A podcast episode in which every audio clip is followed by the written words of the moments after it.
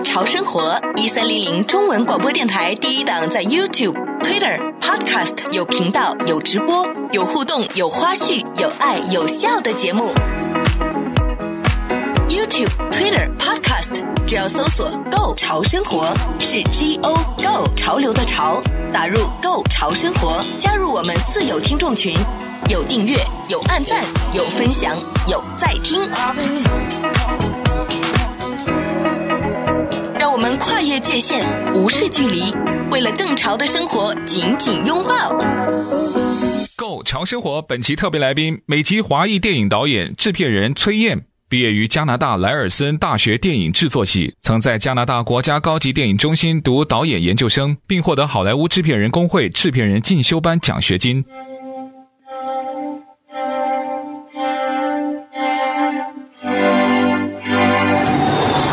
崔艳导演曾指导过多部获奖影片，包括他的首部关于华人移民的影片《落鸟》（Chinese Chocolate）。该片曾在柏林电影节获得国际艺术电影大奖，美国棕榈泉国际电影节获最佳导演奖，并在三十多个国际电影节参展竞赛，在全世界发行，并在巴西获得票房前十。他导演的中国国产爱情电影喜剧片《简单爱》在二零一五年在中国大陆院线上映，全景在非洲津巴布韦拍摄的公路探险爱情电影《非洲遇见你》于二零一八年与中国。大陆观众见面，并于二零二零年在中国央视电影频道首映，观影人数超过五千万人次。I was always a burden to you. Yes, I was, and you never loved me. Just, just admit it, Mom. Just admit no, it. Admit it. No, no, stop it. Stop it. Don't do this again. 特别欢欢迎崔艳导演，Hello，崔艳你好，Hello，大家好，观众好，小伟好。对，这我们有十几年没见了哈。对呀、啊。那没见的期间呢，我们就刚刚就听到了哦，原来这么长时间没见呢，那就是做了很多很多的事情，就跟我不太一样，我还是在做原来的事情，崔艳已经做了很多不一样的一些事情了，但已经还有了一个非常。对对，的 family 呃，对，人生有一些变化，可是呃，崔艳导演的职场有了不少的变化。我们刚刚只是介绍了在这过去这几年之间吧，你做过的一些很小很小的一部分哈。我们等一下也会聊到目前在做的，还有之后未来会在做的。嗯尤其呢，为什么会又？找到崔岩导演上我的节目跟您聊天，还是真的就是假公济私。我我们如果不是这个机会，可能也不知道是什么事情或者什么原因才会在去面对面的这种见面。对，我们当然在在。呃，社群媒体上对，有联系哈。那最近是因为我知道崔艳导演他成立了一个特别特别有意义的一个非营利组织。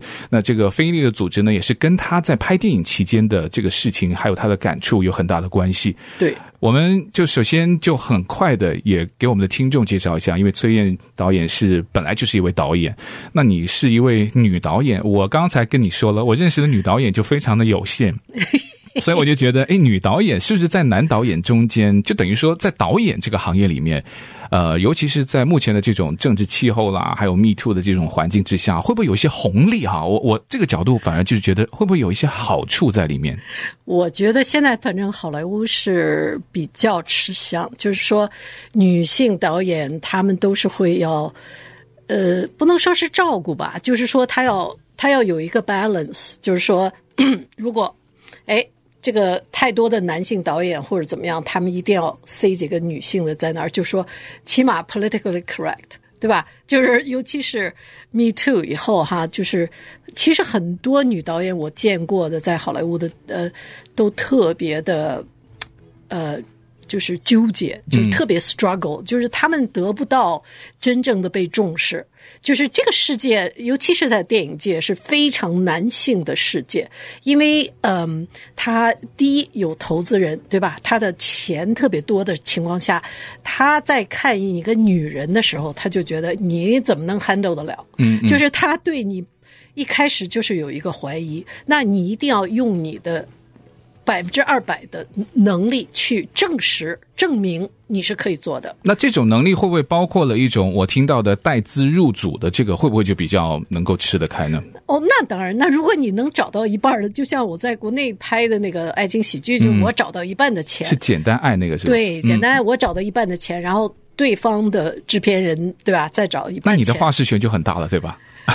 大，但是只有一半，真的。这一半能，我跟你讲，怎么理解呢？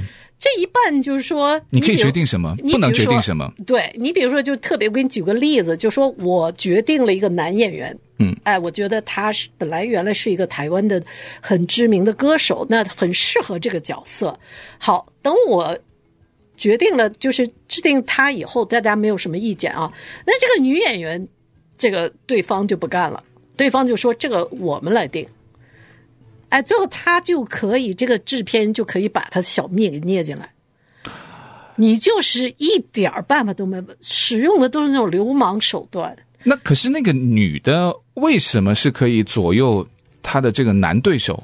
不是，那个女的是他的 mistress，你知道吧？啊、然后呢，那个女孩子虽然也是也是这个专业的啊，就是电影学院毕业啊、嗯、，whatever，但是呢，她不会演喜剧。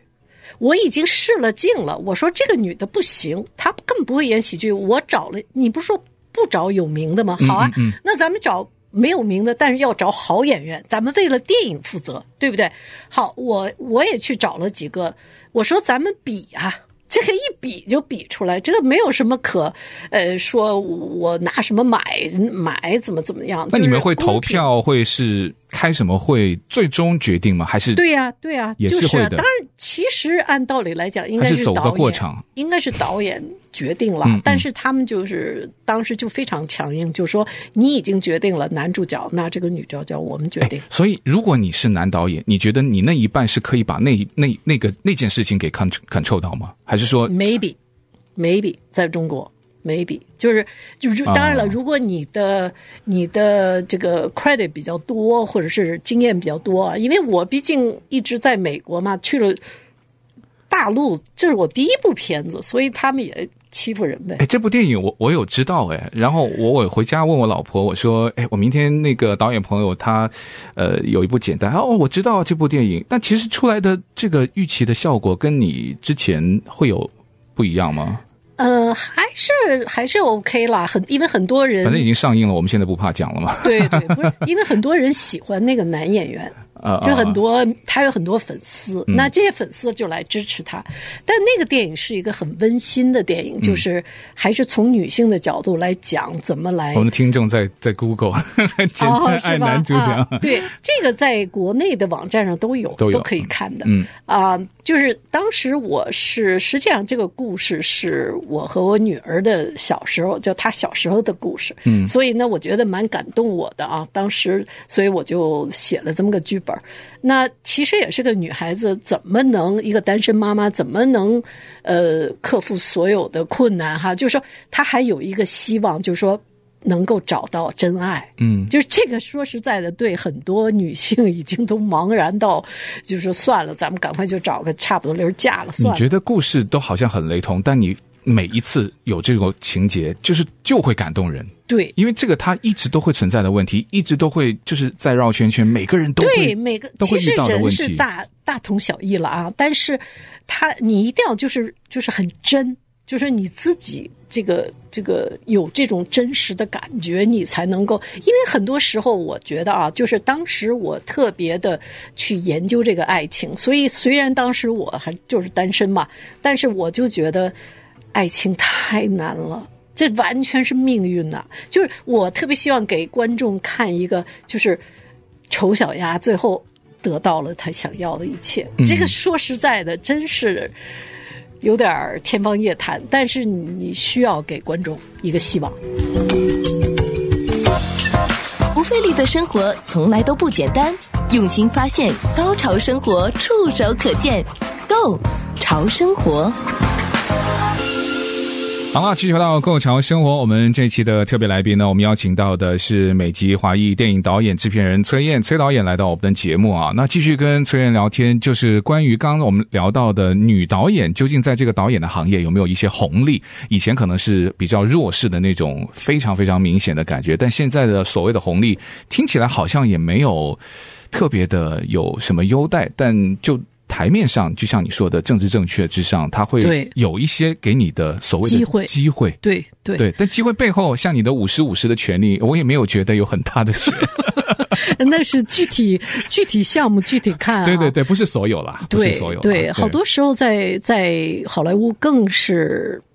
难在哪儿呢？就说你甭看她一个女导演，呃，做了导演，但是最后的剪辑权绝对不在你手里。真的？对，全都是好莱坞制片人拿走。就是呃，当年我记得李安跟我说，说你千万要记住，签任何合同，你都要掌握你的最最终剪辑权。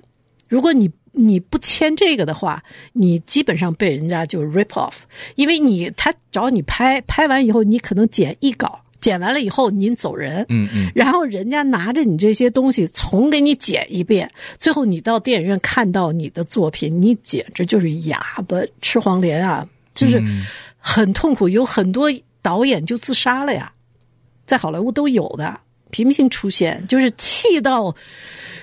都疯掉了，就说你们怎么可以这样做？因为那个作品就等于像你们的一个 baby，对呀、啊，对不对？从无到有，然后就变成最后一个成品的心血，对，嗯。所以为什么你后来经常看到说导演 cut，director's cut，就是这个，就是很多时候你根本没有你的权利 cut，谁给你？就是人家全把你给，呃，早把你给踢出去了。所以，如果真正的权利到哪一天能够到那个时候，我就觉得是真正的。那当然厉害，对对，就说你那个我我估计赵婷肯定有了。赵婷因为得了奥斯卡，那他就有这个 bargain power，嗯嗯。对，就是他有这个能能力去跟人家 negotiate，就是说我一定要要我的最终剪辑权。嗯，对吧？所以。这个很重要。那崔健导演呢？其实有多部获奖的影片，刚才我们只是稍微介绍了一些，但我知道你像之后有一部《非洲遇见你》，那就是在非洲津巴布韦拍摄公路的这个爱情电影哈。嗯，那这个也是在一八年就已经在中国大陆公映了哈。那你会很多一些像比赛的单元啊，一些电影节，你们都会参加嘛？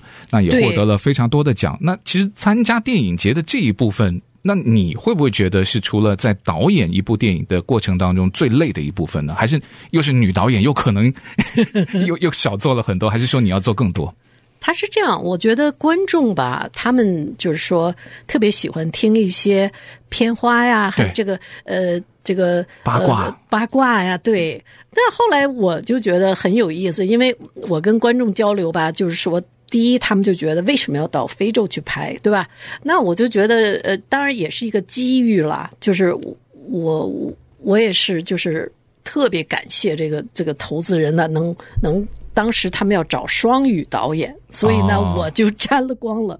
所以这样来，他没说要找女导演，没有，没有，真的没有，就是双语导演。后来人家就介绍我，我就叮当五四，我在美国，当时我在那个在写我的那个一个小说，嗯，刚写了第一章，这电话就蹦上来了。然后他一说在非洲拍，我立马我说走，我马上回国。我就回到北京，我们然后我们没有两天就飞到津巴布韦去了。嗯嗯，嗯。然后到那儿以后，就是就跟打仗一样，就是看景啊，就是改剧本啊什么的。后来我就发现，呃，津巴布韦太棒了，就是不光是津巴布韦棒，就是非洲那个土地呀、啊，简直就是让我一去就爱上了。我也不知道为什么，可能因为我父亲是一个地质学家，所以他对那个石头啊、大自然特别有一种有一种特殊的爱。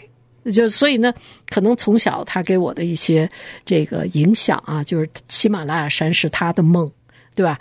那他很多年在西藏啊，就是研究那个西中国西南地区的地质变化。嗯，那可能我受到很多他的影响，我就一到了那个特别。广阔的那种大草原，我就傻了，就是那种回家了的感觉。我都不知道为什么，就是看那些动物，你就有点感，你就有一种感觉，人家是这儿的主人，你们这些人类就是到这儿来，等于是 pass by passing by 那种，就是从这儿路过，你一定要对他有一种尊重。那你是因为要拍这部《非洲遇见你》之后，才第一次到非洲大陆吗？我从来没去过。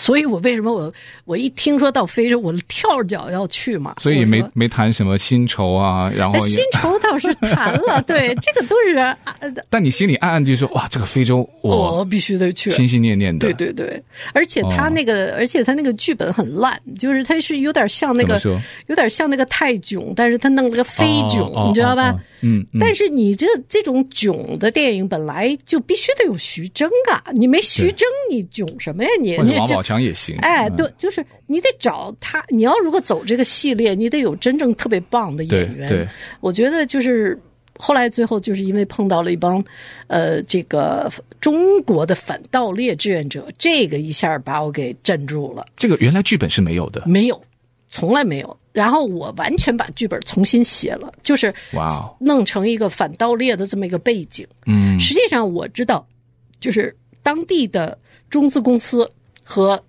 大使馆，就是中国的这些呃机构啊，就是对非洲的反盗猎贡献了不少，就是他们给他们钱啊，给他们资助啊什么的。因为津巴布韦真的很穷，很穷，那就是很乱喽。对对，你乱倒不一定乱。但是就说大家真是没钱，我告诉你，我给你举个例子，我到银行去，我说我从那个机器里边取钱，嗯，就是总有一个老头坐在那个各个银行前面，是守门的吗？哎，对，就说 Sorry, no money. I'm like what？他说 No money. Oh my God！然后就是银行没有钱。然后我才发现，每天早上，然后就是津巴布韦，就是好多人在那个银行门口排大队啊，就是去取钱，去去取钱，就是一个人只能取好像三十美金还是多少一天，然后就那么一百个名额，可能就是你早去，first first first。Come first serve，然后呢，他们好像也不在乎，就在那儿唱歌跳舞的，在那儿站着队，就那特别 happy 的那个样子，也不像很 desperate 那种。也是吧，唱歌跳舞不花钱哈。对呀、啊，对呀、啊，吃饭就还好。就是就是我特别欣赏他们这种无忧无虑的那感觉啊，我觉得他们太可爱了，就是不像咱们亚洲人吧，就是老是恨不得我这辈子。这个这个这个 worry 了半天，我还得 worry 我的下一辈子的的孙子什么什么，对吧？对吧？对对，这个是咱们的特别也优秀的地方。但是人家非洲人，人根本不管，那小孩满地乱跑，然后光着个脚，就是就是让你觉得，哎呀，生活也可以这样的，特别有意思。所以，非洲遇见你的这个接下来的契机，是因为第一，你对非洲的这种。向往，对，然后你本身对于非洲也会充满了很多的好奇，对。可是你在拍了之后，那又促成了你之后，因为非洲遇见你，然后也成立了你自己现在在美国的，也是你现在第一个的非盈利的组织。所以我们等一下稍微回来之后呢，我们可以聊聊这部分，就怎么能够促成你要改剧本，然后环境又这么的恶劣，你，你知道吗？因为中国人是最被人恨的，就是因为他是。呃，这个象牙的使用者，因为他就要在象牙上雕刻嘛，你记得吗？象牙雕刻这是中国的一个传统的艺术。嗯，嗯，那么这个象牙怎么来？你肯定，那你有需求，就有人给你送过来，对，对吧？对，就卖给你。嗯，所以这就造成了，尤其在八几年，嗯，八几年就造成了大量的杀这个大象的这个。这个盗猎活动，嗯，因为亚洲需要很多的象牙。好，我们休息回来再继续聊。好，不费力的生活从来都不简单，用心发现，高潮生活触手可见 Go 潮生活。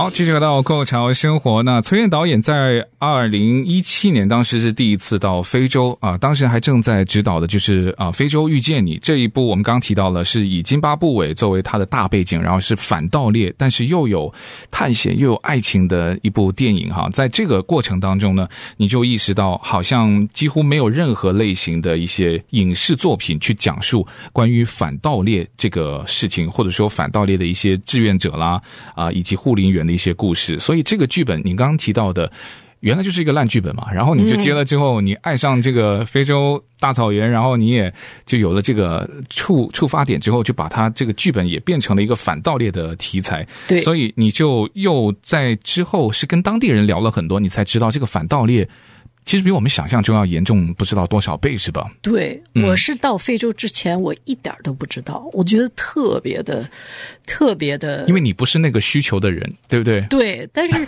但是我也见到过，在国内的时候，我也见到过，呃，叔叔阿姨的家里啊，有一个大的象牙呀，对对对对雕的很漂亮啊，嗯、你只是去欣赏，但是你就没有想到这个。这个大象因为你们要这个象牙而被杀掉，就是太恐怖了。后来我就发现，我就给他们跟他们聊啊，就是志愿者啊什么的，我就觉得中国人现在已经崛起了，就是很了不得。现在已经开始反盗猎了，就是他们有一个组织在新津巴布韦，呃，然后每年他们都要从中国带来这个志愿者。几次带来志愿者，然后来，呃，很多人是捐呐、啊，就是这些人都是很有钱的人，捐，捐钱，对，捐钱、捐物资、捐直升飞机、捐这个这个三角翼，哦、呃，还捐他们的技术，就是让训练当地的这些 ranger 护林员、护林员来操作。因为他们不懂嘛，还有给他们枪支弹药，呃，防弹服什么的，反正所有的这些，还有卡车什么的，因为他们真是什么都没有，就是。就是我看了以后，我就特别想帮助他们，而且我觉得中国人能够站在反盗猎的行列中，这个是我特别骄傲的。我觉得已经反过来了啊，就是中国人也能意识到这个反盗猎是多么重要。不过实话说，就是关于象牙的这种需求哈，在我的自己就是成长的印象当中，嗯，就好像是中国就是最大的一个需求国嘛。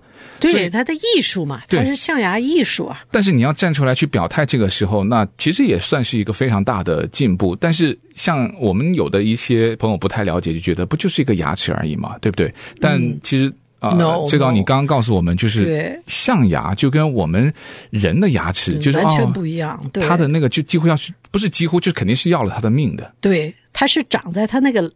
头里边就脸里头很深，所以他们杀的以后一必须把他那个脸给切掉。那两边一切掉那个脸，你说这大象还怎么活？它切掉以后，它才能把那个象牙拔出来。嗯，所以那个非常的残忍。它现在基本上在全世界，它的杀大象的这个这个这个频率是每十五分钟杀一头大象。你就算算，就现在还有可能还有，呃，六十多万大象。嗯，当然我说的是非洲了，主要是非洲。嗯、呃，六十多万，那么就是说他们在计算啊，如果按这个速度杀下去的话，我基本上到两千三呃二零三七年，咱们就见不到了，就没有大象可杀了。所以，所以这个这是个非常非常严重的问题啊！对我来讲，就是说我一定要希望，就是说能拍一些，呃，就是故事片来让。老百姓啊，有一种意识，就是因为很多人在拍纪录片，但是纪录片看的人比较少，嗯、他没有那种又没有爱情，呃，对，又没有爱情，呃，又没有那个，比如说什么，呃、没有飞囧在里面，哎、呃，对，又又又又没有什么追击啊，什么就没有这种商业元素，所以大家都不愿意看，就是没有那个兴趣。那我就觉得我。在好莱坞这么多年，去训练自己的这种讲故事的能力，我就觉得我一定要多讲拍几个故事片，就好看。你想看的方式，我告诉你某一些事情，给你一个非常精彩的故事。但是这里边一定是有一个 message，moral message，就是说不要去杀大象，太棒了，不要去用大象的产品。那所以呃，崔导在。二零二一年的三月份，哈，那就在加州创立了爱之声，这个也是为野生动物提供避难场所的一个非盈利的组织。呃，大家也可以把这个网址记一下，你可以上去看到。等一下我们回头可以聊聊，还有一些的专案在里面哈。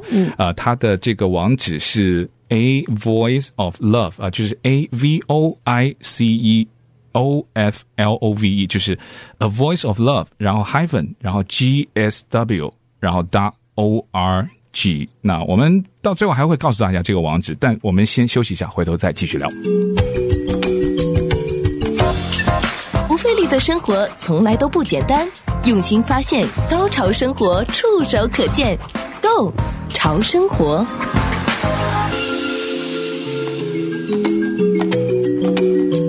非洲在被崔燕崔导演这个说一说之后呢，还是有不少的一些期待，就是觉得哎，这个地方好像听起来也不错，必须得去，真的吗？一定要去，但其是呃，津巴布韦的 Victoria Fall，Victoria、嗯、Victoria 那个大瀑布太漂亮了。因为我觉得这个也是我可以做的一些支持。我觉得当地可以用观光旅游业支撑的话，那就不需要去盗。对不对？不需要盗猎的时候，那它整个产业就不要太畸形了。对，那你的需求就是我做好我的旅游服务啊，然后把我的自然生态能够维持的特别的好。我觉得这个是一个正向的循环，所以我就想的是这个，我也是可以稍微去支持一下。但我就是担心呢、啊，非洲它的那个条件。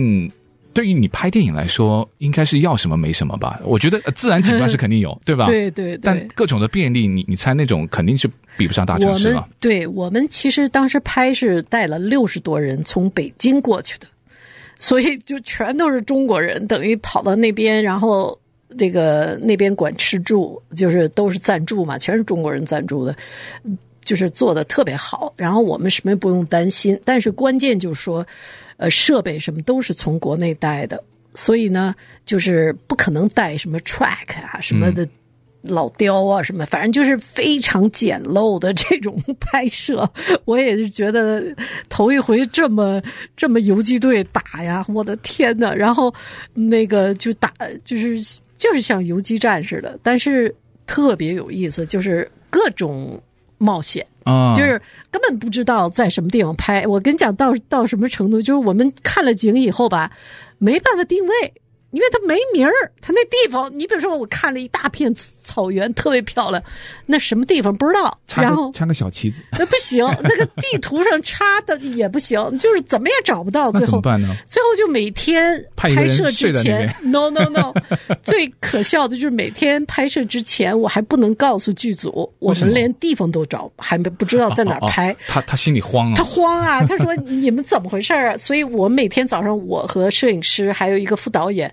再加一个一个当地的导游，就是我们四个一定要提前三个小时要出发去找地方去，是找地方去。就是我跟你讲，特别可笑在哪儿？就是说我我们找了半天，可能找三个小时，可能找不到原来的那个地方，就那就只能找一个差不多的地方，就就这儿了。然后然后大部队就跟着我们顺着这个方向就。跑过来了，也就是崔导演精心安排的场地啊。对 对，这个一切都安排好了，大家就准备，咱们就开拍了啊。其实我也不觉得大家会看得出来，因为。就像你说的，我连定位都定不到。对，你怎么可能知道我昨天跟今天有什么差别？它就是呃，好在就是有几个公园啊，就是我们拍的。哦、那有几个场地我是找到，比如说一个树，一个一个 tree house，、哦、就在一个特别高的树上有一个小房子。这个好找。呃，这个就是我得，那我得让他们的公园的人带着我们过去，哦、在那儿拍。嗯，然后还有什么，比如说狮子啊。对吧？我们里边有好多那个狮子的镜头，就是人和狮子在一起，嗯、所以所以得有这些 ranger 来帮我们。对对对，对，所以反正把那些演员也吓得够呛。真的不不危险吗？因为我后来才知道，因为我已经遛过几次狮子了。所以我不是很害怕，那他们那个演员才逗头一回嘛，看那狮子就那、嗯、就那颤，因为他得近距离在他后边站着、啊，对啊，你要交戏啊，对吧？对啊，你还要拍嘛，就、嗯、就吓得要死。后来完了，我我就跟他们讲，我说你只要不要做那些危险动作，嗯、比如说你往前哈腰，嗯，嗯，这个不行，一定要站得直，而且要手里拿根棍儿，就你这个姿势往那一站，他就不会过来。他就不会来，哦、就是和平共处了。对，而且你不要走到他的前头，嗯、千万不能走在狮子前头，你得在他的屁股后头。嗯，他看不到你，就 OK。很多的要求，而且我第一次遛狮子的时候是签了生死状的啊。当时我们签的时候，我说：“哎呀，为这个死的有点不值吧？”想了半天，最后说去签吧，签签。后来后来就好办了，后来就不在乎了。那后来就是，我觉得特别有意思，就是非洲它是一个，我研究了半天他们那些风俗啊什么的，就是特别有意思。它是，它到现在为止还是什么呀？还是这个，呃，嫁一个姑娘啊，她不按这个这个她的钱来算，按什么？她按牛，她家有多少头牛？按多少头牛？哎，这个姑娘值多少头牛？那 然后最后，因为那个牛的这个价值是不变的，是很变得很少，硬通货。但是对，但是津巴布韦的，你们去了解一下，津巴布韦的那个钱，那个可是贬值到，就是后边十四个零才能买一个肥皂。而且你进去可能刚进去的时候，可能能买一肥皂。等你从那个超市转出来，你可能就换半块了。对，太有意思了。那如果像我们就是去旅游，当然我刚想到也算是我们的一种支持。然后当然看你的电影之后，其实大家也会知道这个讯息。那你既然现在有了一个爱之声的非营利组织，我们刚刚也跟大家说了有一个网址，那我们是可以做些什么呢？就如果普通的听众捐钱，还是能够参与，还是可以做些。什么东西？呃。主要是这样，就是大家来支持这个我们的，我们会组织一些活动啊，或者是一些什么 auction 啊，或者是演出啊，反正就是希望大家都来参加，对吧？嗯、那也可以志愿者呀、啊，当志愿者啊，不一定非得就捐钱，对吧？对，那捐钱当然是也是一个很重要的一部分，就是说你可以免税嘛，对，对吧？对对，对，这个这个，因为我们是呃 five o one 对那个 C three，而且也可以把这个钱用在一些有需要的地方嘛。对对对对，对，因为我们的目的就是说，筹来钱以后，我们去拍电影。我们从短片开始拍，我们不一定非得等到积攒多少多少万，然后去拍长片。我们可以从拍短片，而且我我现在已经有，我们已经有几个故事一一直在 develop 开发了。嗯，呃，其中有这个咱们华人的故事，就是反盗猎的华人的一个小，还会继续有哈。当然，我这是连续的往下拍，太棒了！我一定要，看你是真的爱上非洲了。真的不是，我一定要造出声响来，对对不对？对，要做就要做大，不要就是说，而且我们现在就是联合一些好莱坞的明星啊，就是他们也有这种这种愿望，就是反盗猎啊。嗯，比如说像 Tom Hardy 啊，还有 Leonardo DiCaprio，就是他们都有一个。特别这个大的这种爱心，对，去为了这个保护动物，太棒了，哎，所以我们可以联手做一些事情。嗯、对，所以网址呢是 A Voice of Love，然后 hyphen G S W dot org 啊，这个就是爱之声的这个反盗猎啊，希望能够为。野生动物提供一个避难所的一个非营利组织，也是崔砚崔导您在去年三月份成立的。对，那疫情期间你也没闲下来哈，那就 没没有没见这十几年你做的事情还真多哈。疫情期间也没有闲下来，现在有一部可以期待的是即将要准备吧，可以看得到的疫情四部曲，而且是就是在以洛杉矶啊为这个拍摄这个基地的一部关于疫情的电影是吧？对。那它是一部怎么样的电影？那我就跟刚才崔导就商量，怎么样能够不剧透的情况之下，也告诉我们一些，哎，这究竟讲什么东西呢？有什么亮点呢？我觉得是不是可以跟我们听众稍微透露一下？当然可以。我我主要是在疫情期间，就是反思了很多这个关于人类的这种这种 trouble 啊，还有这个其其实这个疫情是一个非常大的灾难，嗯，对吧？嗯，就是。多少年，可能一辈子咱们就遇这么一次。而且你是可能过了多少年，你都会再想起来啊，对，就是那个疫情，对？那个二零二零年，抹不掉，抹不掉。所以我一定要留下点印记，嗯，因为因为我对这些疫情的特别关心啊，嗯、我就是觉得，呃，这么多的人就呼啦呼啦就都走了，对。哎，我当时觉得特别不可思议啊，就是我的一些朋友的什么，他们的什么这些呃姨呀什么的。连门都没出过就被染上了，染上了，然后就一个礼拜就走了，就是就是，而且你看都看不到，因为他是怕传染嘛，就是你也不能到病房去看，所以我当时我就特别有感慨，我就一定要拍一些这个跟疫情有关的。所谓有关，就是说，呃，一种是呃，我其中有一个故事就是拍这个大家在这个呃 quarantine 的时候，lockdown 的时候的一种心态，就是那种。无奈呀、啊，那种那种被拘在那儿，就那种愤怒，那种那种那种，就是爆发要爆发的那种那种呃痛苦啊，就是好多呃好多这种呃困惑呀。那是有小故事组成的，对吧？对对对，我大概是四个故事，一个呃就是每每一个故事都是代表一个一个 problem 在疫情中，嗯，有的是在家里边就是。实在是就是难受嘛。那后来是他的邻居，虽然不认识，嗯、彼此相关，但对，但是彼此相爱，也是独立的故事。对，嗯，那个就是让他有一种有，有一种心心情的心态的一种平衡。我知道，其中有一个故事还跟您有关系，是吧？对 对对。哎，你你你是真的，就是因为你你也是编剧嘛？对，很多的东西你就是挖自己的东西。我觉得这个是最真实的，我不介意。不介意？那那你讲给我们听听。那个小故事大概是讲的是什么？我其实就讲的我和我女儿嘛，就是呃，因为就是这种 generation gap，因为她是在美国这么长大的啊，所以呢，她是很独立的这种，就是就是我很难作为一个家长，就是很难去跟她沟通，就是呃，说话也都是那么蹦着一个字儿一个字儿的，就是。根本就不告诉你他在干什么，所以后来我就觉得，我要是你老妈，要是在疫情中走了，可怎么办呢？你都不知道啊！就是你被冷暴力了。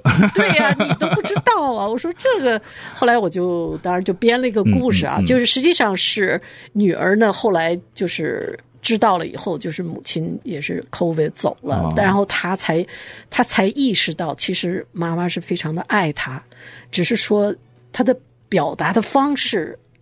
非常的，嗯，怪，就是因为母亲是也是在国内长大的啊，就是说出来以后，他的这种呃文化的差异啊，各方面就是呃沟通不了。那那么，我觉得这个也是非常有意义的啊，就给咱们华人的这种对这种海外的华人，对都很多。我问过很多的家长，他们都有这种这种情况，对他们的孩子都是呃，他们都觉得为什么他们不理我们？就是他。